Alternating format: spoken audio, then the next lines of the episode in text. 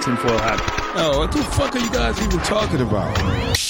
Global controls will have to be imposed, and a world governing body will be created to enforce them. Welcome to Tinfoil Hat. We, we, we, we go deep, homeboy. Aaron, open your mind. From the fountain of knowledge. There's lizard people everywhere. That- that- that- that- that- that's some interdimensional shit. Wake up, Aaron. This is only the beginning. Dude, you just blew my mind. Are you ready to get your mind blown? Good morning, Swarm, and welcome to Tinfoil Hat. You know I am. You know what I'm here to do. I'm here to rock. rock. Welcome to the number 16th uh, conspiracy podcast. Let me start that again.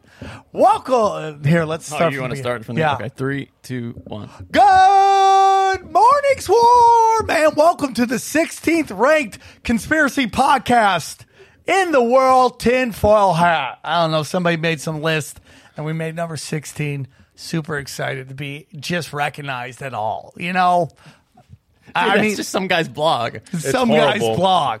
I mean, did you see we were number one in social I know, that's what I'm uh, saying, yeah. social media reach, but yeah, we're ranked 16. Johnny Tom, who The was the guy guy on ahead top of of us, us. yeah, the guy ahead of us had uh, a thousand uh, followers. so- No disrespect to anybody on the list. God bless them. Thank you. Just to make the list is great. I'm not here to talk negative about You also anybody. don't want to be number one on a conspiracy fucking One hundred list. percent, dude. When, uh, when sixteen other people get offed, then that's the end of this podcast. Okay, go after those guys first. Actually, I, I'm starting to get nervous if they get to around ten. You know, yeah, okay, yeah. Then- How about the first five get off? This podcast is done.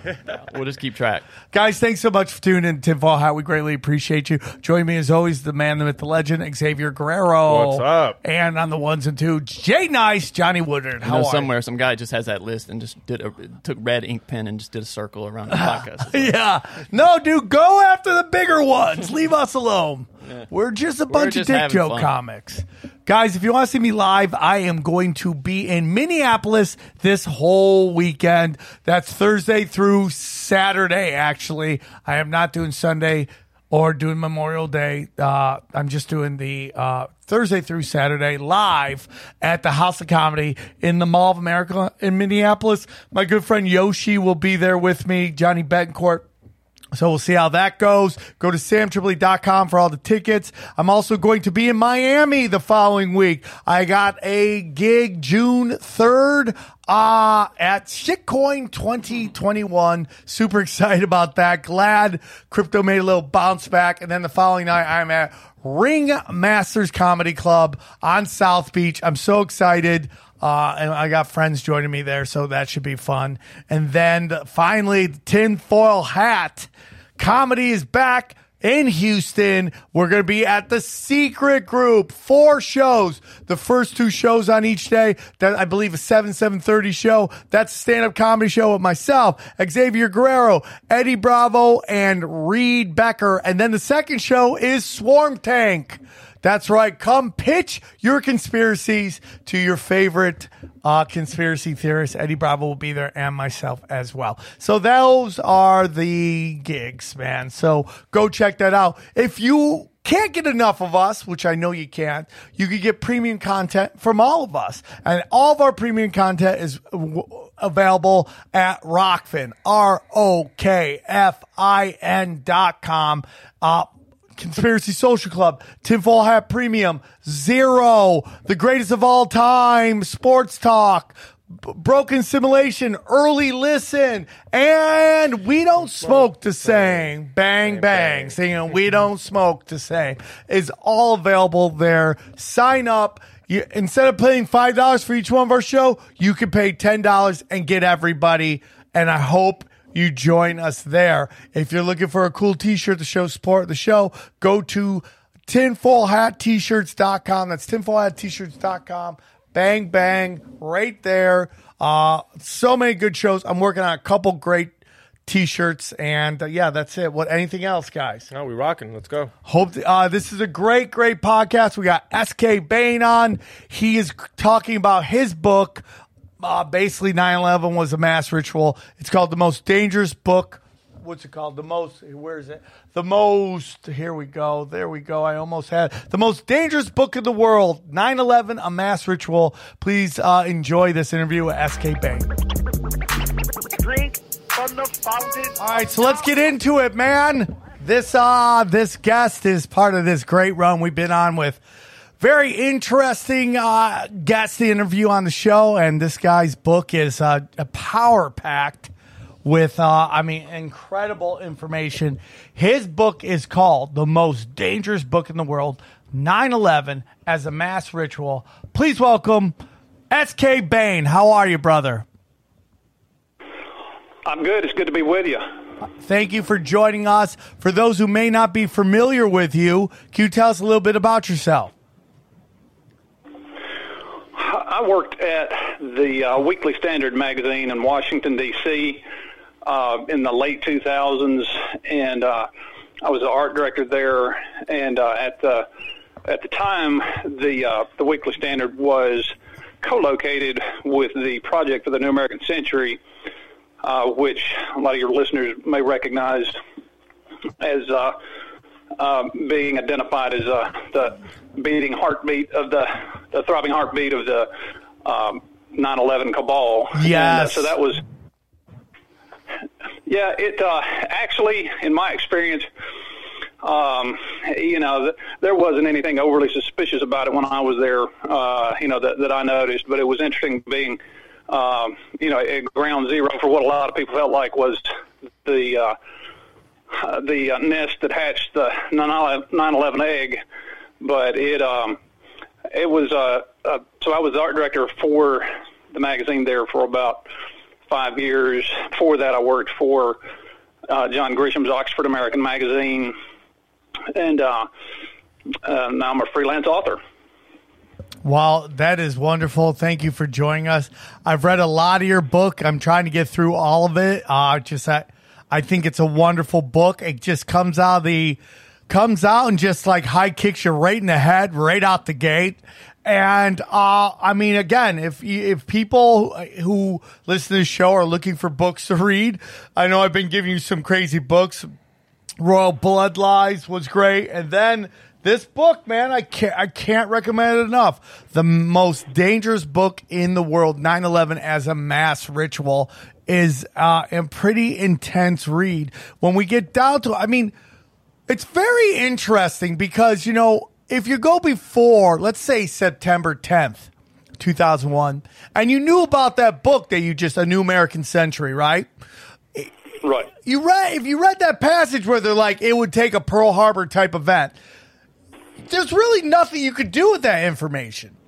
There's really nothing because it just says, "Hey, man, we there'd have to be a giant event for something like this to happen." You're like, "Yeah, there probably would need to be a giant event for this kind of movement to happen," and then, bam, the next day, then it becomes something, right? where everybody that's involved in this committee, all these neocons are who are now basically the face of 9/11, the face of our response to 9/11, the face of those giving us the information of how 9 what they wanted us to believe happened on 9/11, okay? Uh they're all part of this committee that that basically formed and created this book, right? Yeah, absolutely. It was uh, um, the project was founded by um, Bill Kristol, who was uh, Dan Vice President Dan Quayle's chief of staff, and um, the uh, head of the uh, project was uh, Gary Schmitt, uh, former CIA. And um, y- you know, as far as the day-to-day operations and you know the white papers and things they they produced, it was all you know rather innocuous and nothing terribly suspicious. But yeah, I mean the uh, the the quote about uh, New Pearl Harbor, um, you know, certainly fit the kind of the pre pre programming or, or predictive programming uh, mold uh, for uh, false flag events to have you know such a powerful statement like that, and then you know in a relatively short period of time to have that that fulfilled, and then you know like you pointed out, so many of the signatories or partners for the project, um, you know, had uh, deep state connections and were central figures in the um, the 9/11 um, terror attacks. The and were key figures in the administration, and so you know it looked rather innocuous. But then there were certainly a, a lot of suspicious connections. Um, you know, it was uh, you know essentially a neocon think tank, and it um, so it is understandable why a lot of people felt like that that was uh, you know one of the coordinating entities for the the uh, 9/11 attacks. I mean, so let's get into your book because it is so amazing the amount of coordination that went into this. And for what people want to believe happened, to me, it, it's like pure insanity to believe that that story's real. I mean, it is pure insanity. Now, man, you take the research you've done, it, it becomes laughable.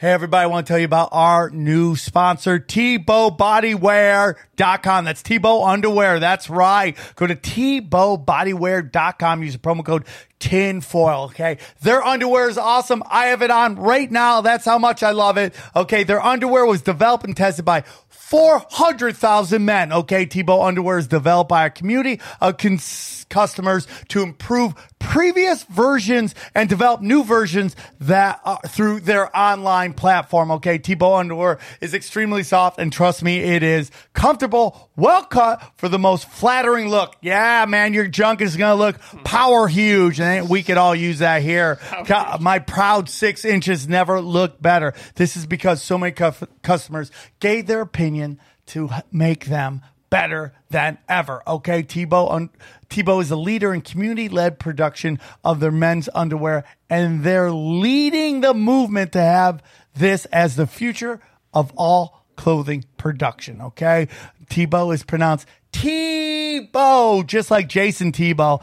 Okay. If you love Jason Tebow, you're going to love this underwear. Okay. Tebow underwear offers a superior cut bamboo material that is softer and more durable than your average underwear. Uh, additionally, a cool fact, bamboo uses 20 times less water and cotton fabric, which makes it contributes to sustaining the environment. Okay.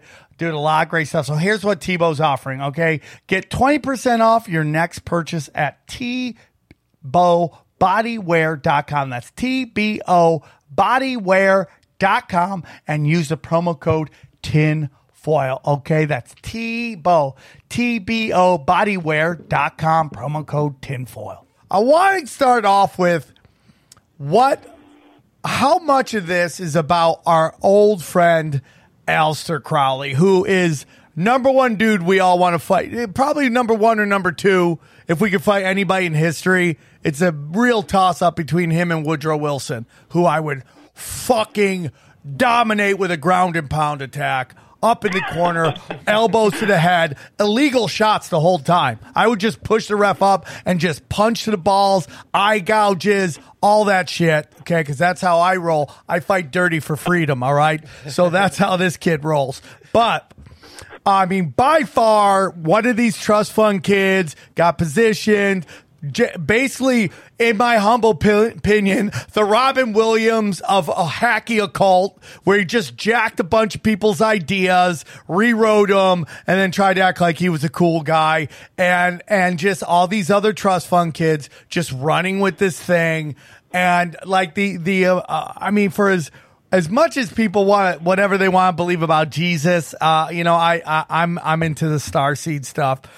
You know, on the other side, I think is Aleister Crowley. You know, and just the amount of uh, reach and influence this this uh, flaming bag of dog shit had on like so many people, and it really is like anybody that defends this guy needs needs to meet me in the octagon. Okay, WrestleMania, fucking, you know, Madison Square Garden, Square Circle. But let, let's get into like what kind of uh what what kind of influence did Aleister Crowley have on this group of people that kind of pulled this off? Well, they, you know, he's he's their idol basically, and you know, we, we know that 9/11 was a false flag attack. It had very specific objectives, you know, to to take us into wars in Iraq and Afghanistan. Uh, it was a psychological warfare operation on the on the American public and the global global public. Uh, you know, it diminished our uh, freedoms. It gave us the Patriot Act. Um, and you know there, there were all sorts of practical objectives affiliated with it, but the, the folks that orchestrated it, the the cryptocracy, as Michael Hoffman refers to them, uh, you know they're they're steeped in the dark occult arts. Uh, they, you know, it's hard to understand that mindset, but they they believe um, that uh, you know their, their black magic uh, is very effective and the uh, so in in part the 9/11 was a mass ritual, uh, and there were multiple um, elements, uh, multiple uh, you know subcomponents to the ritual, and you know you, what you have to understand is, and not all of this stuff is super serious. Yeah, I mean people died, but you know the the you know the cryptocracy, the Illuminati, you know they got a wicked sense of humor, and so they they weave in these inside jokes. Uh, you know, the uh, that's that's just how they roll, and the uh, you know, so a, a lot of the references that you find, you know, that you know, favorite numbers of Aleister Crowley that were used that you know constituted the the uh, the airline numbers for the the planes that hit the Twin Towers. Yeah, we're gonna get into that for uh, sure. 11, 77, 93. Yeah.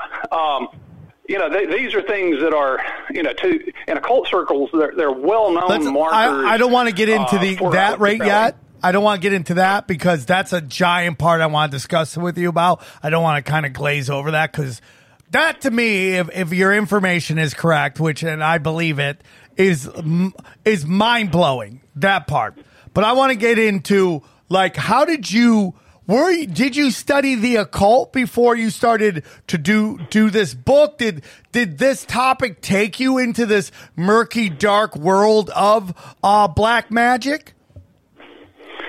Yeah, the the, the latter. Uh, I, you know, I, I really didn't um, pay a whole lot of attention to, to 9/11 or the, the conspiracy theories surrounding it. You know, at, at the in, in the early 2000s.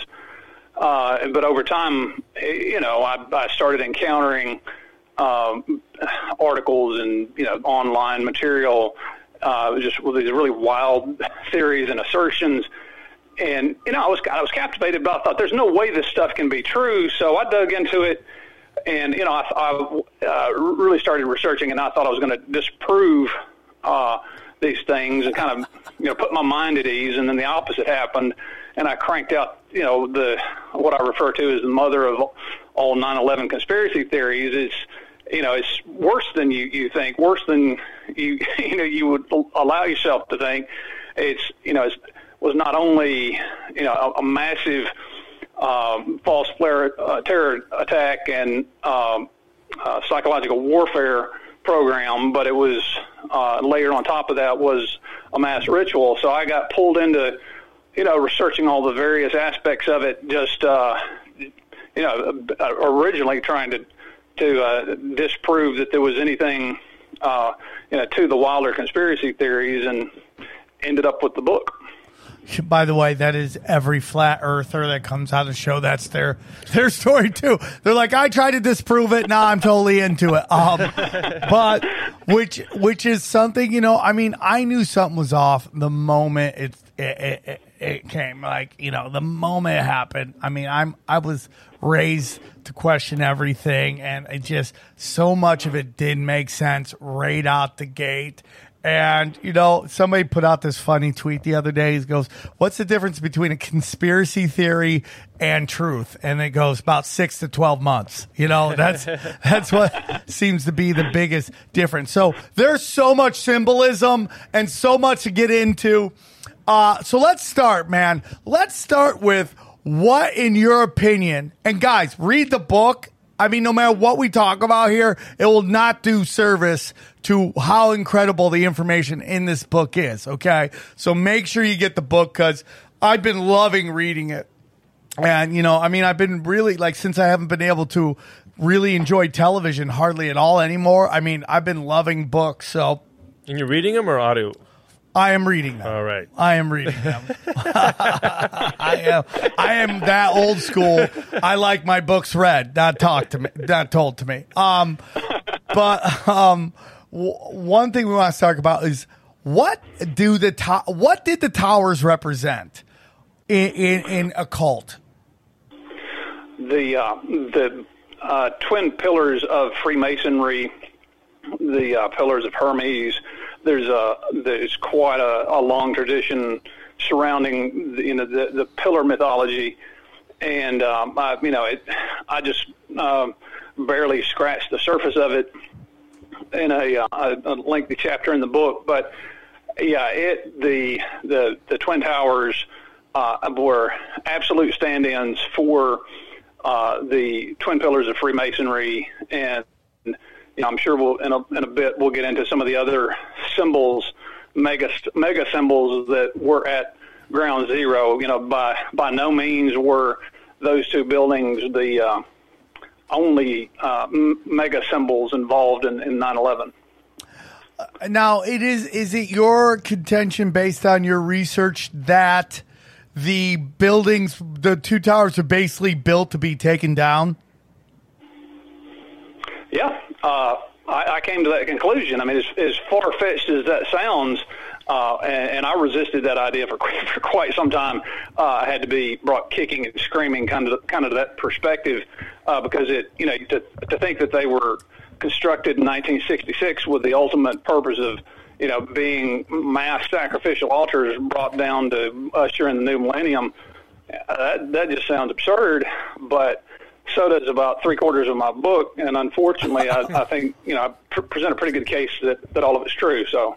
All right, guys, today's show is brought to you by our good friends at Super Speciosa. That's right. The makers of the finest Kratom products in America, aka the Super Leaf, that the tread that the feds have tried yet thankfully failed to ban. Okay, just think about it. Why would they want people having the ability to take one product that has so many benefits when big pharmaceutical can profit by hooking you up on multiple expensive prescription drugs? It's fucking nuts, dude. It's just like it's so obvious what they're doing, and everyone's like, "Yeah, what can you do?" I'll tell you what you can do: fight back. Go to the Indies, man. Go to nature. Go to the natural leaf, man. Okay? It's great. Have you ever tried Kratom? Absolutely, yeah. What do you think of it? It's it's shockingly effective. I mean, you you think something over the counter like this, you know, you you think maybe it doesn't have great Shady shit. Well, just thought that everybody it- would it- know, it- right? It, wouldn't work, yeah. Right. You know, and it absolutely uh, does what it says on the tin. I mean, it's it's absolutely effective. Yeah. And, and they're trying to stop it because you know what? Mood you can't profit off of natural leaf, okay? They're trying to keep, keep you down, so you got to take their stupid ass drugs when there's a natural leaf out there, okay? So this is what I want you guys to do. So give it a try. Give it a try. Okay, go to getsuperleaf.com slash Sam and get 20% off your entire order. And if you can if you're not completely satisfied, no problem. Super Speciosa. okay? Kratom is backed by a money back guarantee. Go to getsuperleaf.com slash Sam. Promo code Sam for 20% off, dude. Johnny's tried it. XG's tried it. They know it works. And if you need help, try it, dude. Try it. And just, hey, man, it's got a money back guarantee, dude. How great is that? Can't beat that. Can't beat that. So again, go to getsuperleaf.com slash Sam, promo code Sam for 20% off. Okay. This these products and statements have not been evaluated by, the FDA and are not intended to diagnose, treat, cure, or prevent any diseases or illnesses. And you know what I say? Fuck the FDA. Who gives a shit? They're bond sold by big pharmaceuticals. And you know what? Give it a shot. Go to getsuperleaf.com slash Sam, promo code Sam, 20% off. You you said something very interesting right there, and that is to usher in a new millennium. And you know, as I'm reading this, I'm like, did these cats like open a portal to some dark energy, and done in a in a way that, and we'll get into what the numbers and, and how these numbers correspond with with with Aleister Crowley, but like I'm starting to wonder if like these guys open a portal and let in some dark, dark energy into this realm, and that we are dealing with the ramifications of that dark energy in this realm, this dimension that we live in. What are your thoughts on that? I, that is a great insight. Excuse me, and I think that um, you know I, I kind of came to that uh, perspective, uh, drew that conclusion way late in in my research and, and writing. When when you know after I kind of pulled all the pieces together, and I that you know toward the end I realized this was some kind of gigantic you know, uh, global black mass ritual, and it was you know very intentional, uh, you know, very specific numbers and symbols involved, executed in a, in a very precise way, uh, very precise timing, and you know, it, it occurred to me. Um, you know, the light bulb finally went off. That this, you know, this really sound, you know, it has all the hallmarks of a, a gigantic ritual or spell. And then, you know, you look at what occurred as a result of 9/11 and and everything that's happened since, and it's you know you depending on your religious beliefs and your perspective on spiritual matters, I mean you you might uh, certainly draw the conclusion, or at least entertain the idea that they did cast a spell. It was very real. The black magic they employed was was real and effective, and they've unleashed something on the planet that we're still dealing with, and perhaps yet you know that you know has not yet come to full fruition. It's um, it's horrifying. The uh, you know some people would would argue that you know maybe some of them don't necessarily fully believe in black magic or don't believe in it at all, and it's just you know they their attention to detail. Their their uh, you know the, the amount of effort they put into logistics assures their success, and the, the black magic stuff is just for show and just to scare people. I don't know that that's the case.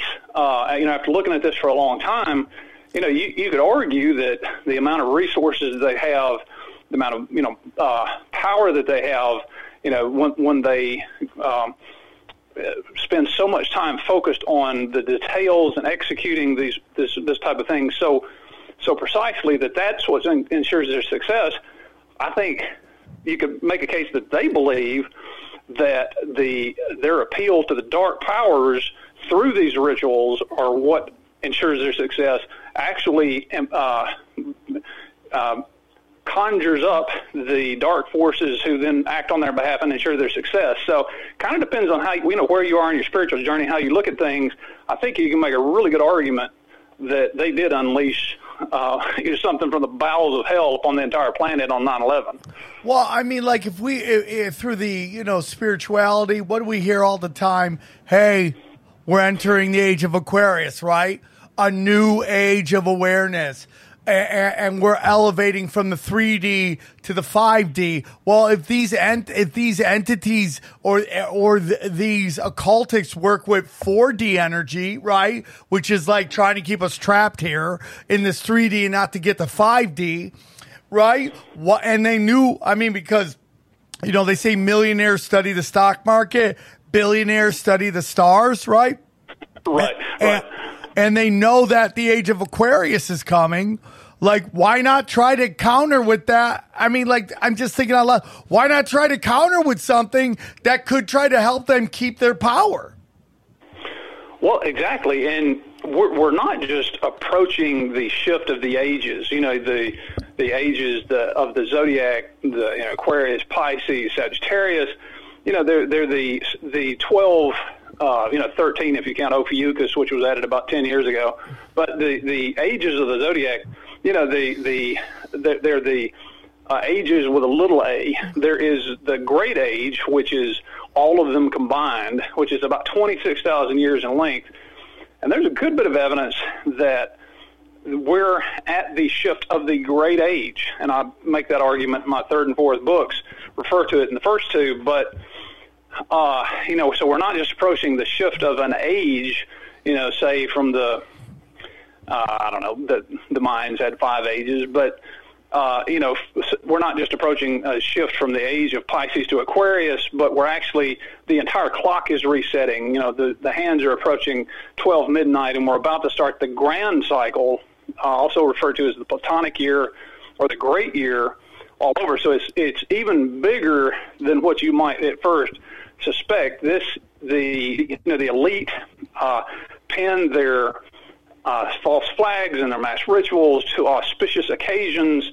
Uh, you know, huge into astrology, and you know they this, this part of the approach that they feel like uh, brings the dark gods forth to act on their behalf, uh, and the so we're approaching a you know once in a twenty six thousand year um, uh, moment, and so you know you can see 9/11 in that context, and then everything that's happened since, and and really what.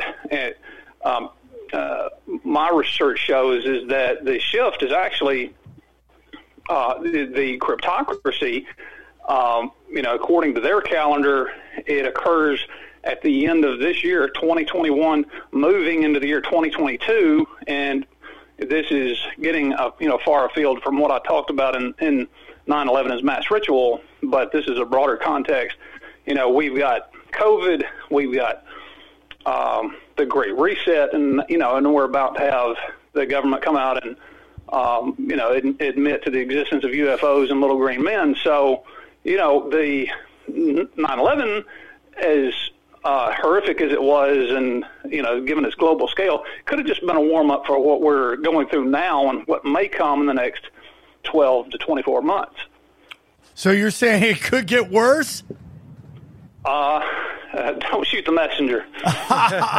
Man, well, buy guns, gold, and uh, learn to farm. That's what I gotta say. And to that, which is what I've been saying for a long time. Um, so, so let's get into this, man. Aleister Crowley, certain numbers involving 9-11 co- correspond with certain numbers that were big with Aleister Crowley with his writing. Let's start with all of the flight numbers, man, because this is to me mind blowing. And uh, when you when you break it down the way you did, I'm like, oh yeah, dude, this is so coordinated and so detail oriented. So let's get into it. Let's get into the numbers that that we see on 9/11 from the flight numbers and stuff like that. Yeah, your your listeners may know uh, that Crowley was pro- prolific author on uh, a whole range of occult topics, and so you know he wrote treatises on specific numbers and um, you know the, just everything that you could think of. He's got a, he's written quite a bit about it, and so th- these are not like offhand references to this number or that number. It's you know it's uh, you know his mother's birthday or something like that. It's much more deeper. I mean, it's much deeper, much more profound, and you know I document it to a limited extent. You know, compared to the amount of information that's out there in, in my book and various chapters, but you know thoroughly establish the significance of these numbers within his system of thelema. And the, the flight numbers were, of course, 11, 77, 93, and 175. And, um, you know, I explain what those mean in context of the, uh, you know, his, his religion system of Thelema.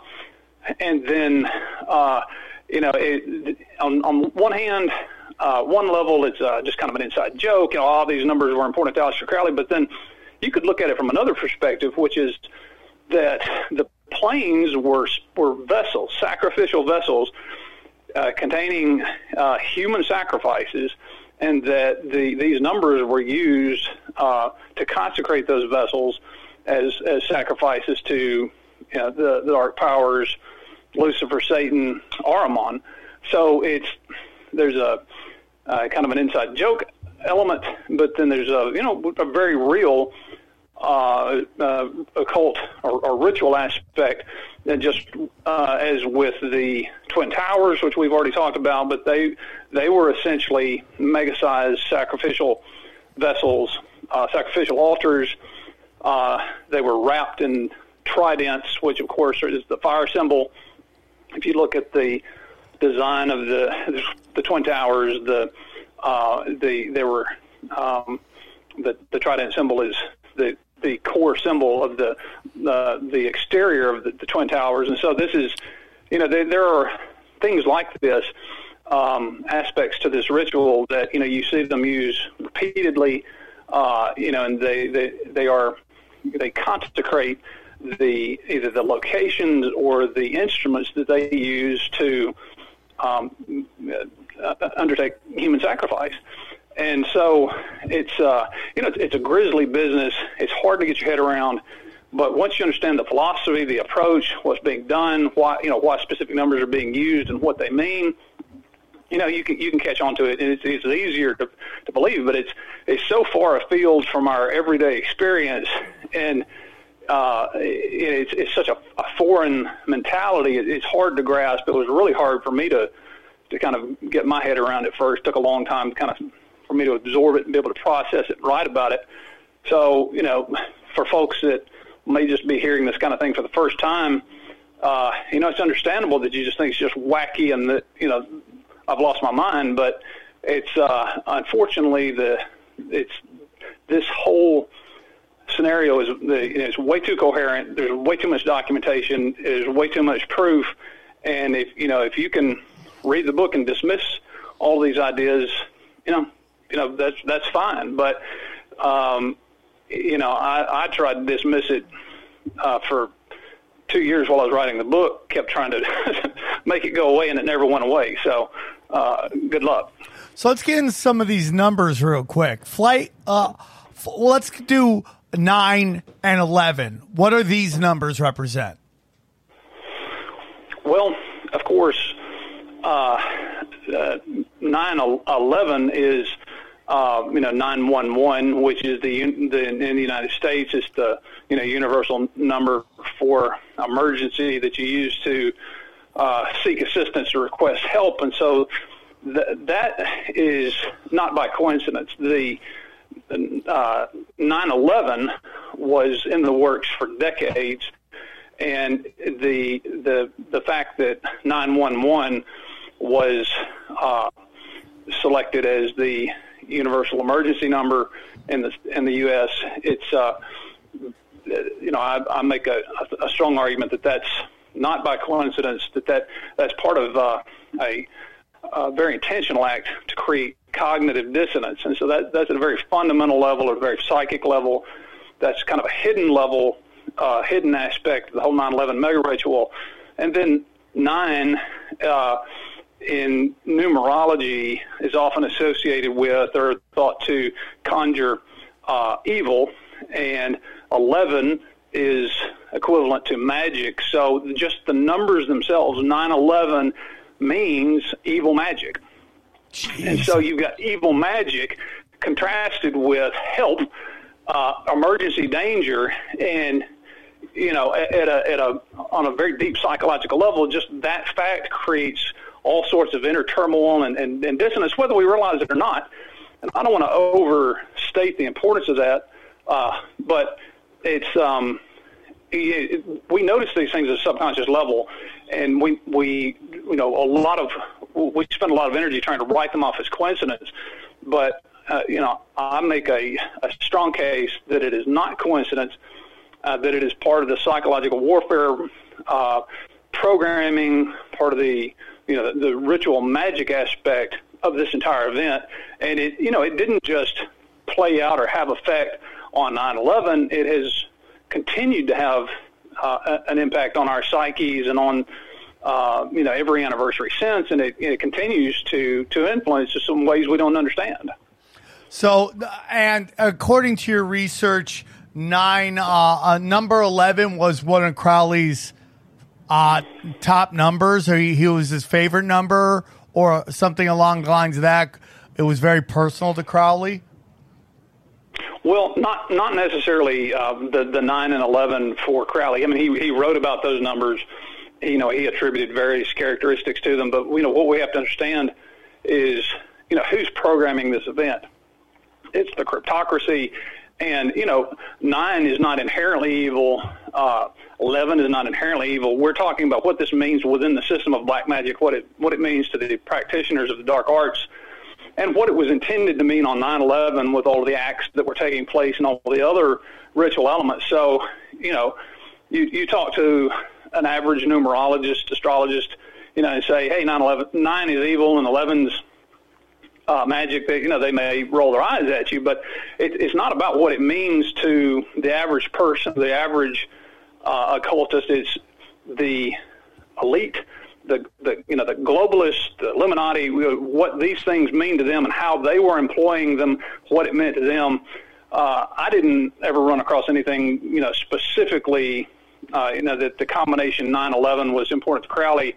Uh, but you know, the, a lot of the, the other numbers employed were a lot of the other. There, there are multiple symbols that were important within within his um, school of thought, his within Thelema, and um, and 9/11 uh, was, uh, I guess, maybe a, a product of the engineers of the, the false flag, but it's it all ties in together, you know, to, to, to very ugly effect. Uh, the next number is 175, and this kind of blew me away. And this had something to do with a basically a passage in one of his books, correct? Correct.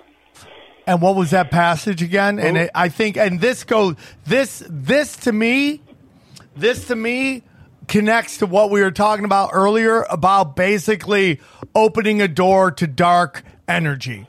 Is that 175 a plane or what is that? Wh- Yeah, well, okay, these from? are flight numbers. Okay. Flight number 11, flight 175, flight 77, and flight 93. We'll get into what each one of those represents.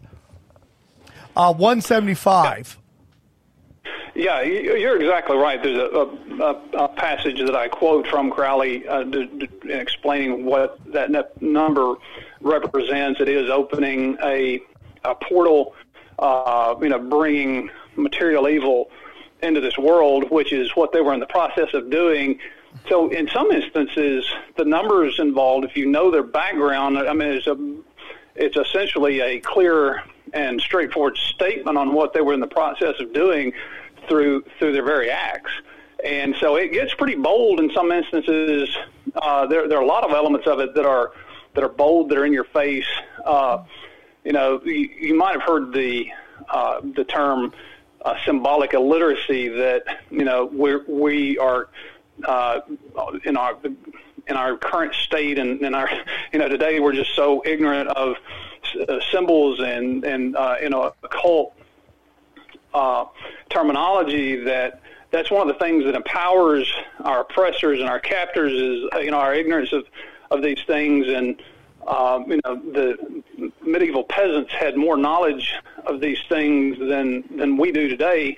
And but it, it's what allow our ignorance of these things is what allows them these sorts of um, mass rituals to be played out and performed right in front of our noses on global, you know, globally televised broadcast is because we don't know what we're looking at.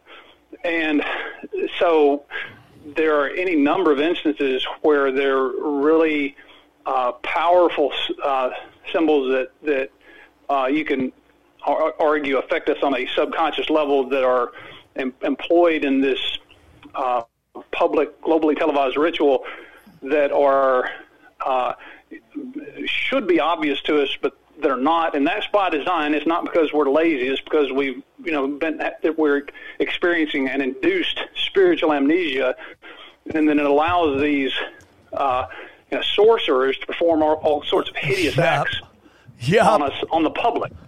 One hundred percent. And this passage basically is that you must you must commit to these these entities that you want to worship. You must commit to them. You may you must make a commitment to them. And by going full bore into them and their beliefs and showing basically making a sacrifice to them to connect with them, correct? Absolutely. Unbelievable. Now, this is the craziest one 77. 77, there's so many things that involve with 77. And I mean, first of all, there one of the one of the books that Aleister Crowley put out was one page, right? right. Like this motherfucker is like doing fucking cliff notes, acting like he's writing books and shit. When you heard that, were you like, oh, damn? Oh, I could write. I've written. I could write a million books then. Uh, but he he basically wrote one book, and the book is seventy seven. Am I correct? I, I believe so. I, I know he he did one called Liber 777. Yes. uh, and I'm I'm pretty sure he did 77 as well. But yeah, I mean he was all over both of them. and you know, 77 is a huge power number. It was incredibly important to him. It you know it's tied into uh, you know the, the goat Baphomet. I mean it had so many connotations and and uh, uh, different sort of subtle meanings. It's uh, it's one of the the biggies. Uh, and there's also uh, the seven, seven, 77th parallel, correct? Is that where uh, the Pentagon is? Um, and, and, It is. and basically his the 77th is the uh, the is his book in which he states you know the rule of uh, the, the rule of law, right? Right. The book of the law. Yes. Which is that you know do as thou wilt which is what really these these scumbags have basically ran with. That is like i'm gonna do what i want because i'm a god. And that's a big thing. So these numbers are very specific. The 77th parallel. And dude you bring up so much. Oh my god johnny. You guys are uh, dude wait till you hear this. So basically what they want us to believe xavier guerrero is that that the most fortified building and the most fortified airspace, the most guarded airspace in the world, somehow this plane got through it. Yeah, we're supposed to believe that. And it, there's even more to it. Can you get into the mystery plane, sir? Wait up.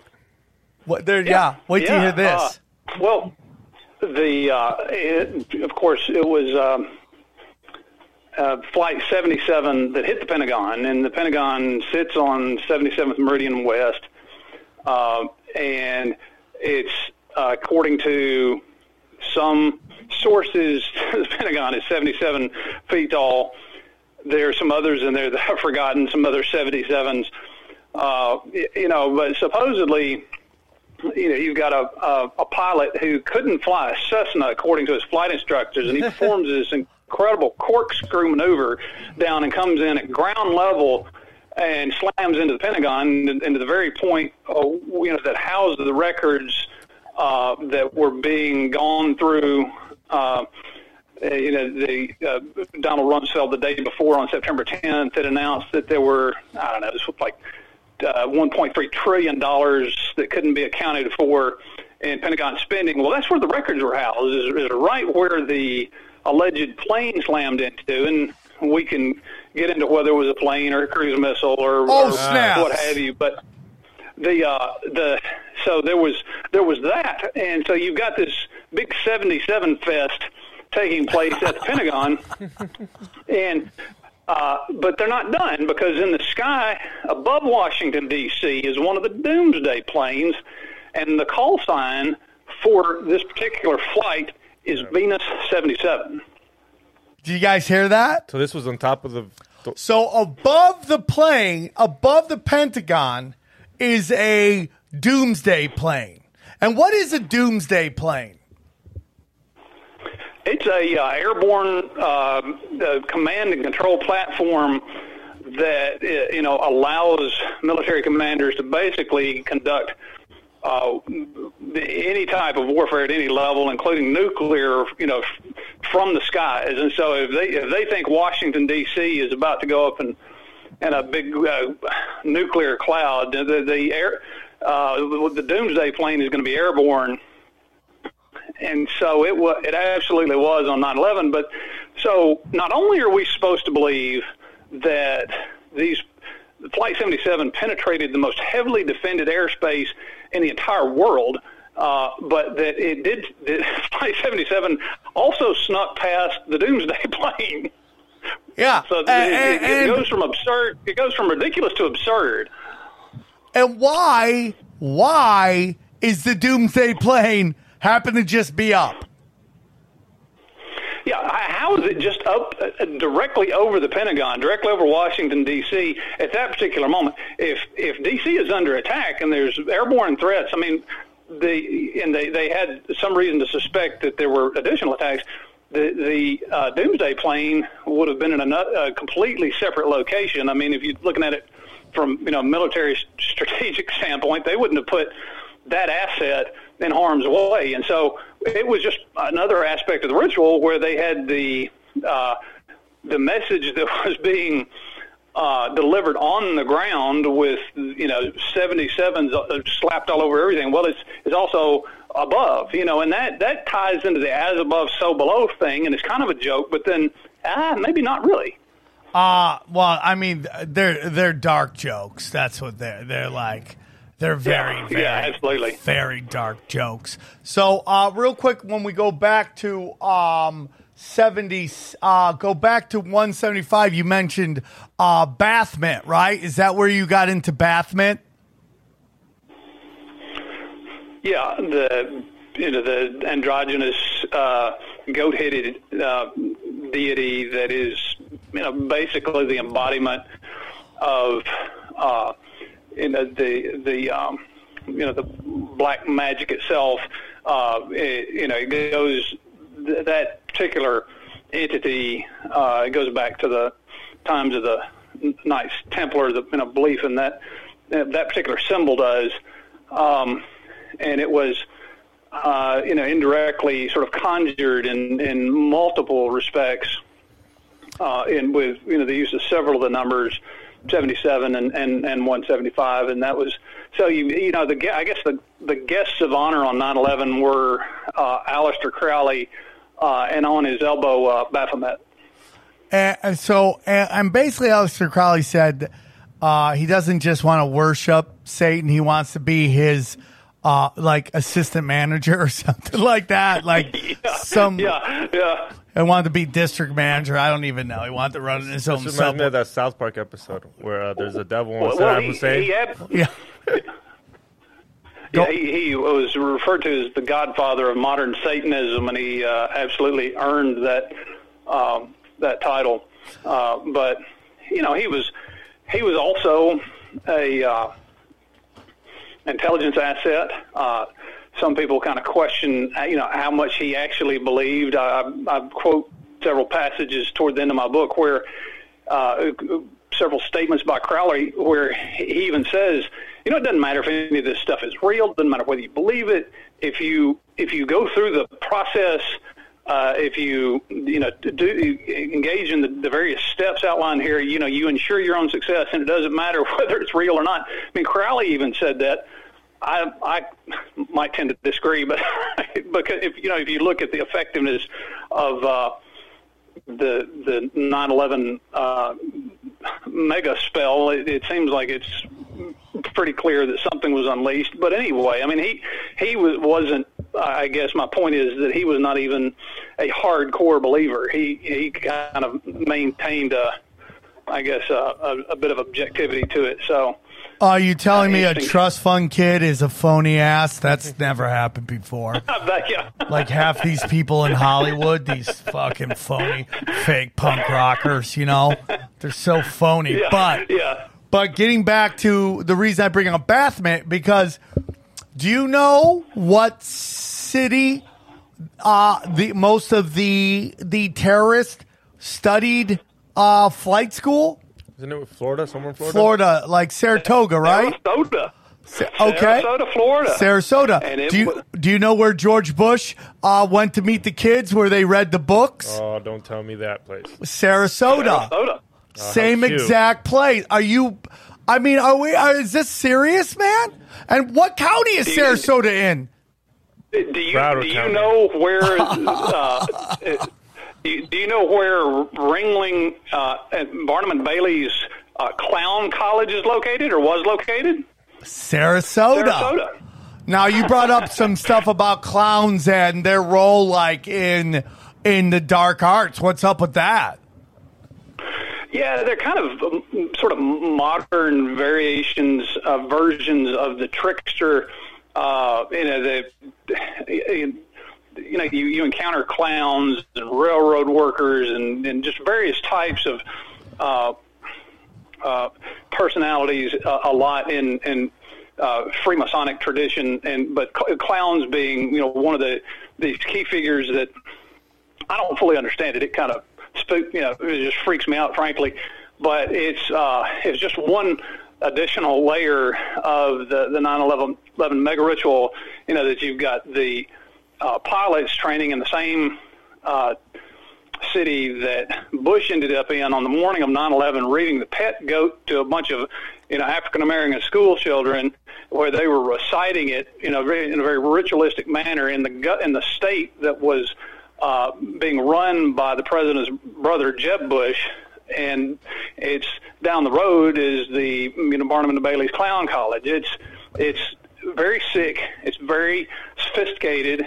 It's uh, you know you, you on some level you don't want to believe it. You think why would they go to this much trouble? What is what is all this insane crap about? But it's they've got their reasons. They've got their rationale. You don't have to like it. You don't even necessarily have to understand it.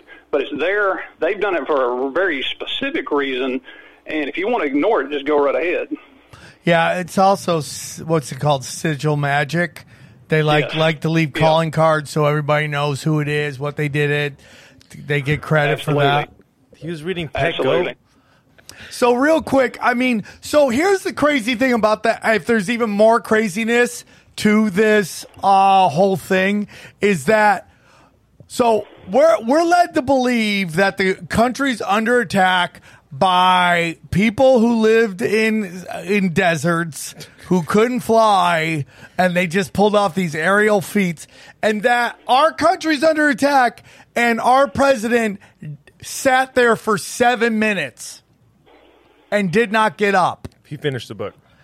And his reasoning was he didn't want to scare the children.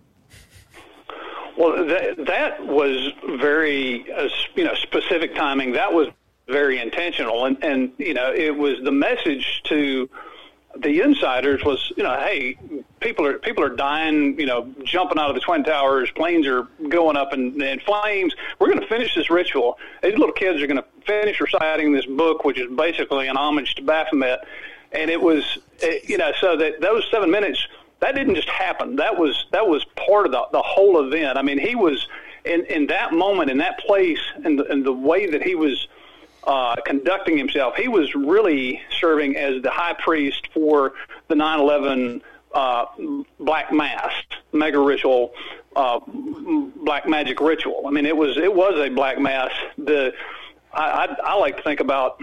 I don't like to think about. I do think about the uh, you know the Sarasota uh, component really as as a sort of a, almost a formalized black mass because that's you've got the you know these poor children that are chanting out you know in a very rhythmic fashion this uh, book and then uh, the, the the words to this book and you know it's uh, it's all just very thinly veiled Baphomet worship. I mean it's if if you got a uh, just even a, a clue, a, a minor clue about all this. I mean, once you start to, to kind of dissect it, it's it's really clear what was going on. Yeah, I, uh, I'm trying to find exactly what they said. It's like crazy. It's like, uh, yeah, it's like they're like metal, steel, kite, hit. And it's just like, what are these Well, kids you- saying? Well, that yeah, that was after they finished the, the book, or maybe maybe before. But the, I mean, the book was basically okay. The the goat does a bunch of bad stuff. The goat's a bad guy, but actually, the goat is the good guy. You know, which is sort of like the you know, hey, you know, Lucifer's gotten a bad rap, but he's actually the good guy. Is sort of a thinly veiled uh, metaphor for you know Luciferian worship. It's you know the the hey, the goat's really the good guy. We just you know we've been taught unfairly that he's the bad guy. And so you got this. Uh, there's that whole aspect to it. And, and Flight 93, what does 93 uh, symbolize? That's uh, traditionally used as a, a greeting between Thelemites. They'll they'll uh, sign their letters 93 or you know like 93 slash 93, and there's this whole thread about you know what it what it represents. Uh, I think it. Um, I forget the exact phrase uh, that that Crowley associated with it. It might be the um, you know the whole of the, the law um, quote. Um, but so the, the number 93 embodies this this very significant quote, but then it is also used as shorthand for greetings and salutations. It's uh, you know, and, and when you when you know that, and you look uh, and you're aware of that, you can find it in you know lots of different uh, places, and, and uh, I've, I've noted it in a old episode of the Twilight Zone uh, several years ago, and it was you know kind of strategically placed, but in on 9/11 it was very strategically placed on the uh, on the aircraft, and you know again we're not going to get into whether. Uh, you know, there were were real planes, and you know, we- I mean that's that's a whole other program. Oh, That's, uh, snaps, you know, dude. Don't tempt me with a good But- time. but you know, according to the story, the the in Flight 93, uh, you know, the he had old Todd uh, Beamer, and he you know did Let's Roll, went down the um, uh, the towards the front of the plane with some some of his buddies, and they confronted the hijackers and. You know, then the plane did a nosedive and then dis- uh, completely disappeared Yeah. into the ground and kind of a, a wily coyote silhouette in the in the earth, which I mean, if you, if you buy that, you'll buy anything. I mean, it's this the this this uh, most absurd story out of, out of everything that they wanted you to swallow on 9/11. If you believe that that a passenger jet, a seven seven thirty seven, you know, can come in nose nosedive and completely disappear in the ground and not without the tail even sticking out, uh, you know, I can't help you. Yeah, uh, what do you think? Oh, So, uh, if you actually go on Google 93 th- Thelema, uh, it comes up and it is 100% uh, uh, salutation between uh, people who who who um, study Thelema. It's it's basically a hello they do to each other. And Well, and, yeah, and, and but they, I mean, they, they weren't even through with with Shanksville, Pennsylvania, and, and of course Shanksville, Shank, eh, they, the uh, terrorists used box cutters, which were shanks, and so the very name Shanksville was part of the inside joke. oh but, my you know, God, after I 9/11, didn't even think of that. they they weren't even done. Uh, The the not the Flight 93 memorial. Uh, as proposed, was in the shape of an Islamic crescent, and it was actually even oriented towards Mecca.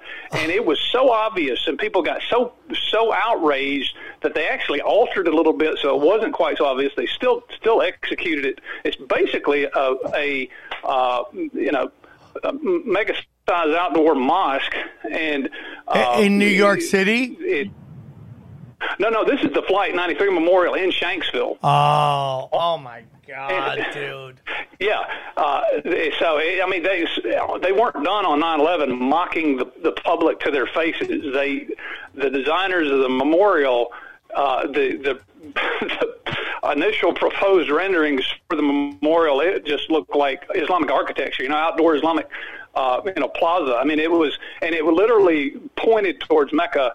And so they, you know, the people caught on to it pretty quickly and were, they, they didn't necessarily realize it was a joke, but they, they they were so offended by it that the the designers had to change it and the Park Service had to change it. But yeah, I mean that was another thumb in the eye. Uh, well, after the fact. I mean, if we study, uh, you know, Operation um, Northwood, they they basically talk about how they wanted to pin a war on Cuba. They were going to fly a plane in the sky. They're going to do a big thing presentation. Hey, I'm I'm supposed to be on this plane. We're going. We're students. We're going to Cuba. They're going to fly them in the air, put them on the ground, and then send a basically a drone, another plane into the sky and blow it up and blame it on Cuba. And it has all the earmarkings of a uh, you know of what 9/11 was. And you know, so now we get into like, and I talk about this all the time. Mark Wahlberg and Seth MacFarlane, how they were like, I was on that, supposed to be on that plane, but I wasn't, thank God. But now I got a billion dollars with all these assets in Hollywood. It's like, wow, I'm so lucky. I mean, like, look at what Fox, well, look at Family Guy, man. Family Guy, right? That, that show went off air and it was the first show ever brought back because fans complain too much. And it's like, okay, dude, I got you. Johnny's like not into this, but I No, told I'm not a Family Guy. I, I'm a South Park. guy. Yeah, and I, uh, I mean, it just made, and all these guys have multiple, multiple TV shows and movies going on at all times. And if you want to believe that uh, a couple got each like what three dudes on each plane. How many guys were there? Three, four guys could overtake an entire airplane with just some mace and box cutters. Like that's what you want to believe? Like good luck on that. I mean, it would take like two minutes of that thing going up in the air for everybody going, fuck it, dude. What do we got to lose? Let's fuck these dudes up. You can't even take your mask down before someone bitches at you right now. Yeah, you're just gonna allow some dudes with box cars be like, "Oh, what are we gonna do? I hope they land the plane. They're nice people. Are they gonna serve us drinks? Like, get the fuck out of here, man." I mean, like the whole thing is laughable, and I and I say that with a total understanding that we lost lives, and I, I do not. I'm not making light of that. I'm making light of what people bought. And I know emotionally it was bad, Yeah. but go through all the news agencies, go through all the all the politicians, all of them let you down and lied to you about this day. So I don't want to keep you all day because I know you're you're on your phone and, and like that could get crazy talking like that for a while. But I want to get into the final thing the Statue of Liberty. There's so much talk about who the Statue of Liberty is. Is it really a woman holding a torch? Some people think it's this other god. I forgot Hermes or I forgot who the other guy is. But your belief is that is that there is an argument that the Statue of Liberty is in fact Lucifer. It was given to us though, right? Yeah, by France. Fuck them. Yeah, yeah. I mean, uh, the, the, uh, the there have been various uh, suggestions as to, to which deity that it represents, and what you got to, to understand is, you know, the the the, the elite they're they're not just uh, super. Uh, hardcore about things. I mean, they'll they'll mix and they'll match, and you know, it might mean this, it might mean that. But I mean, ultimately, it kind of comes down to what spirit does it represent, and who's the the the most obvious uh, kind of the, the lead entity that, that represents that spirit. And so I think in context of 9/11, on 9/11, you know, what did the Statue of Liberty represent in the minds of those who orchestrated in in, in, in the uh, uh, terms of black magic and the black arts?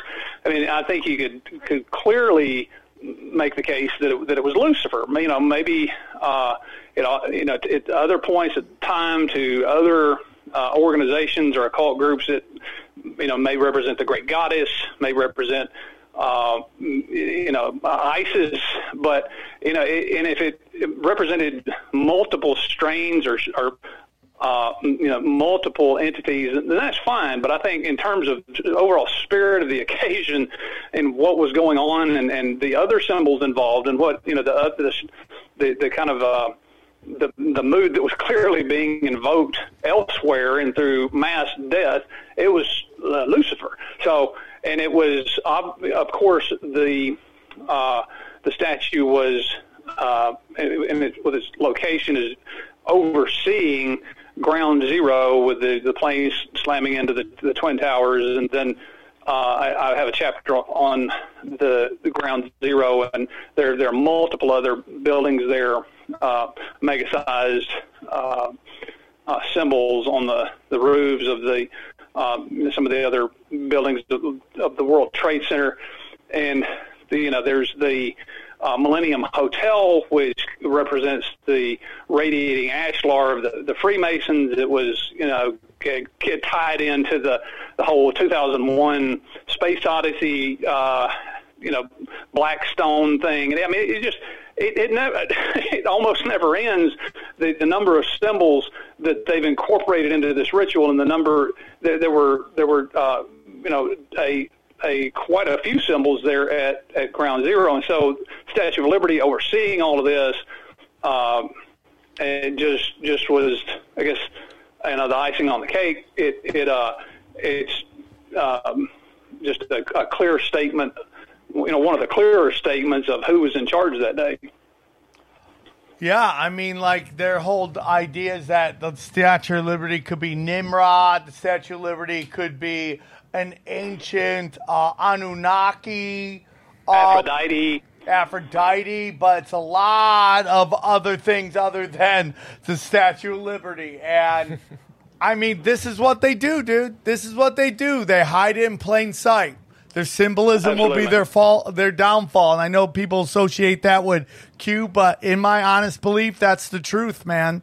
And I also believe sometimes they want to be found, so we feel powerless. But uh, you know, as we've discussed earlier, I think we're entering an age of uh, enlightenment, and they know what's going on, and they are um, they're afraid. One last thing I want to get into with you because you brought up uh, in some of the notes we got into. I want to go into two, real quick the JFK assassination, right? And the and the JFK was uh, the 50th anniversary was in 2013. He was uh, uh, JFK was murdered on 11/22/63, right?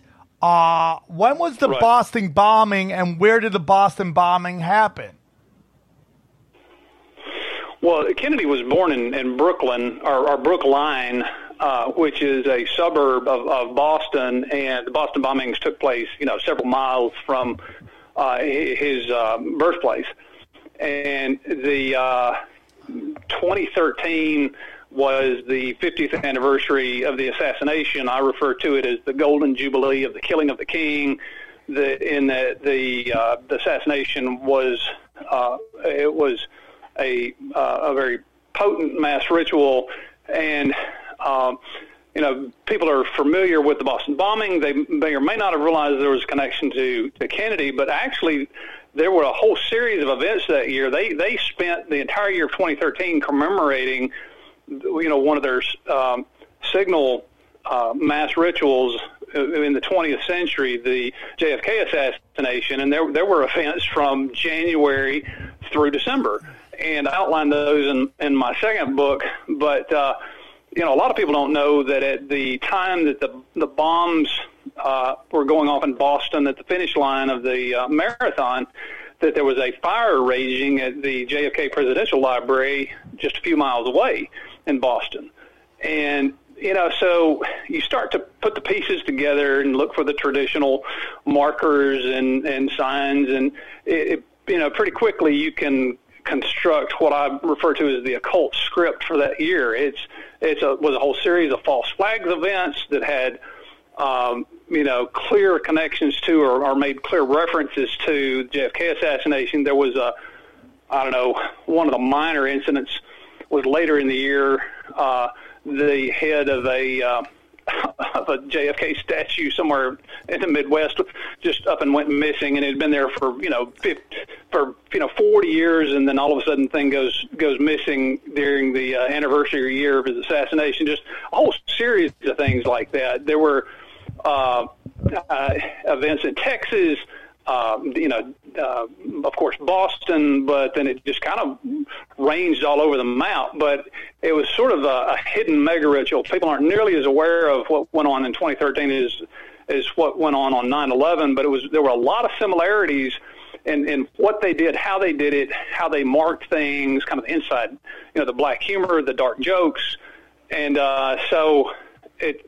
Uh, that was uh, 2013, and I had some. Uh, also, in my, my second book, I kind of outline in with 2013 as a backdrop some some minor blowback that I got uh, as a result of, of writing and releasing my first book, 9/11 as Mass Ritual. It kind of somehow got mixed all in there together, and it was uh, it was a wild ride. But one of the uh, the things that uh, uh, just was I found the most amusing was there was a one of the uh, elements uh, took place in Tupelo, Mississippi, which is where I, my office is located. But an Elvis Presley impersonator was framed by a Wayne Newton impersonator for sending uh, ricin laced letters to President Obama. And it, you just can't make this stuff up. It, it, it, there was a whole GQ article, 15 page long GQ article about this, and uh, you can either read it in my book or you can look, go look up that article online. But it's hilarious. Oh my God! What a fucking clown world we live in, huh? What a clown! Speaking of clowns, yes. You know, okay. So one more thing. Uh, we're we're in 2021. You meant you mentioned the next, you know, year, two years. It's gonna get bizarro time. You know, if it's and crazier, the World Economic Forum with the Great Reset. But now out of nowhere, we're starting to see every news agency from both sides spit roasting us with this, uh, you know, UFO stuff. We in the conspiracy community are very skeptical, as always. Project Bluebeam. What is your thoughts on that whole alien agenda stuff? Yeah, I I had to do a blog on this. Um, I guess posted it yesterday. It just uh, it is so uh, so maddening. I mean, the uh, you know we're we're in the middle of uh, uh, you know global pandemic and then the Great Reset, and then you know I contend that this year is the Great Reset. We're about to switch from one great age to another, and so I think even the term the Great Reset is an inside joke. And so we've got all this going on. We've got a you know a pandemic, you know a, a staged coronavirus outbreak. Uh, you know they they um, gave us previews of this with SARS and MERS and uh, you know all the the precursors to uh, COVID nineteen. But so know, uh, just all certain you know comes together this year you know miraculously, and then and so in the midst of all this and global economic downturn. The U.S. government's going to come out and tell us, "Oh, by the way, UFOs are real." The, the that's I, I don't even know what to say about it. they're not going to tell us anything we don't already know.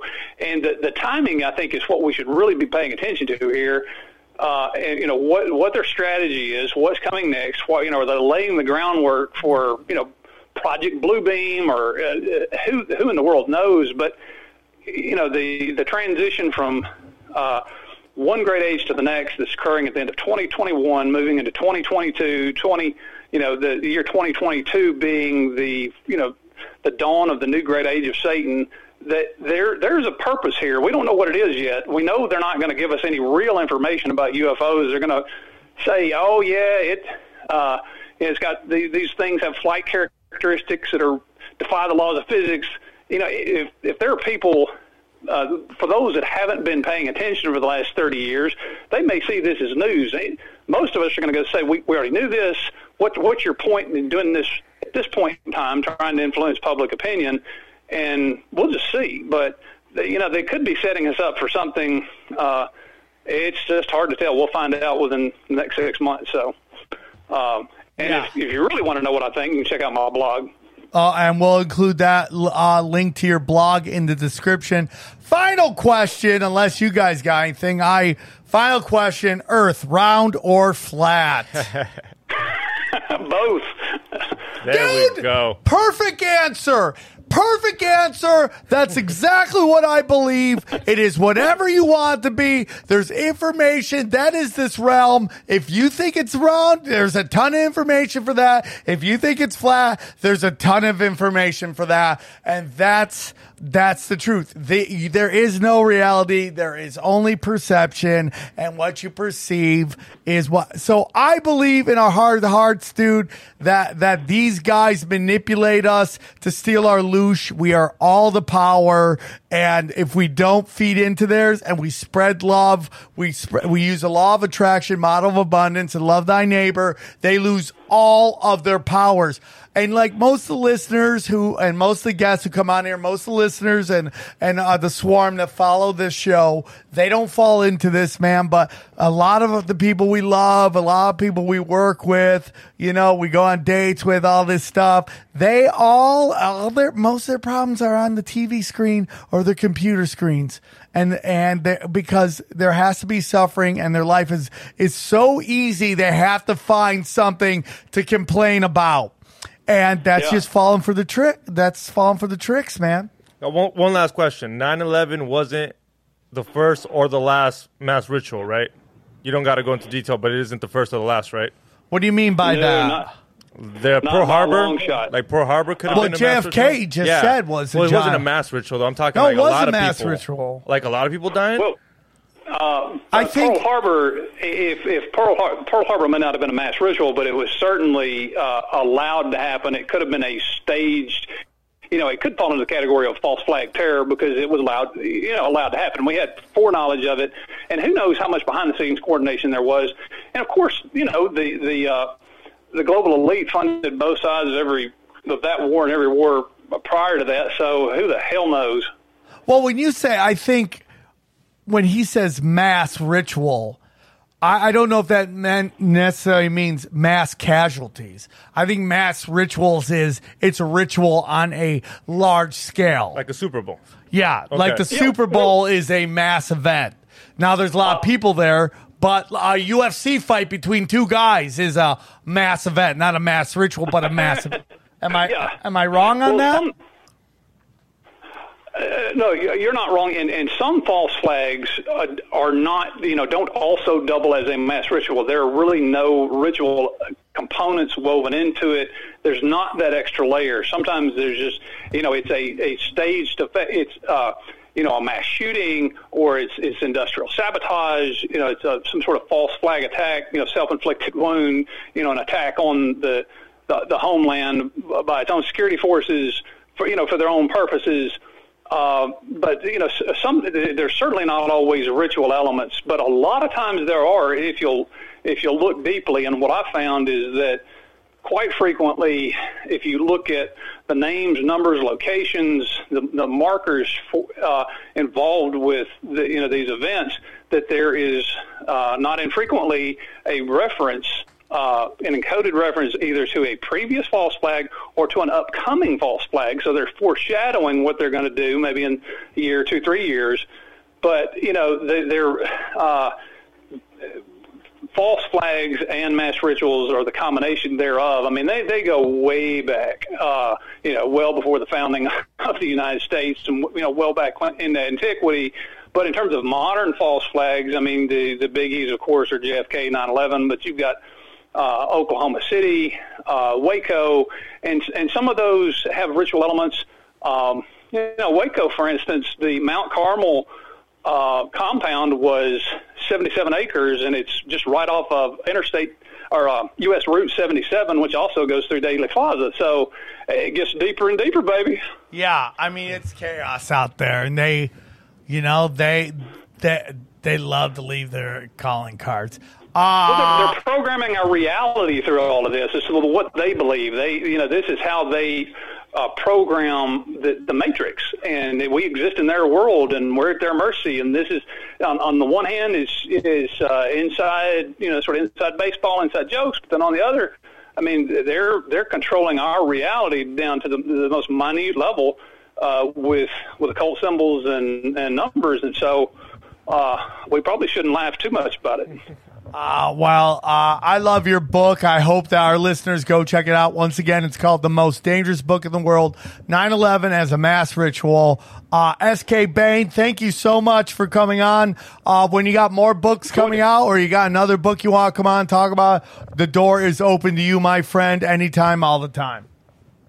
Love to do it. Thank you so much for coming on. Guys, I hope to see you guys in Minneapolis uh, or Miami or Houston. All those dates are coming up. I love you guys very much. Thank you much. Thank you, Xavier. Thank you, Johnny. And we'll talk to you guys soon. Take care. We go deep, homeboy. Aaron, open your mind. Drink from the fountain of knowledge. There's lizard people everywhere. That- that- that- that- that- that's some interdimensional shit. Wake up, Aaron. This is only the beginning. Dude, you just blew my mind. Tinfoil hat. Tinfoil hat.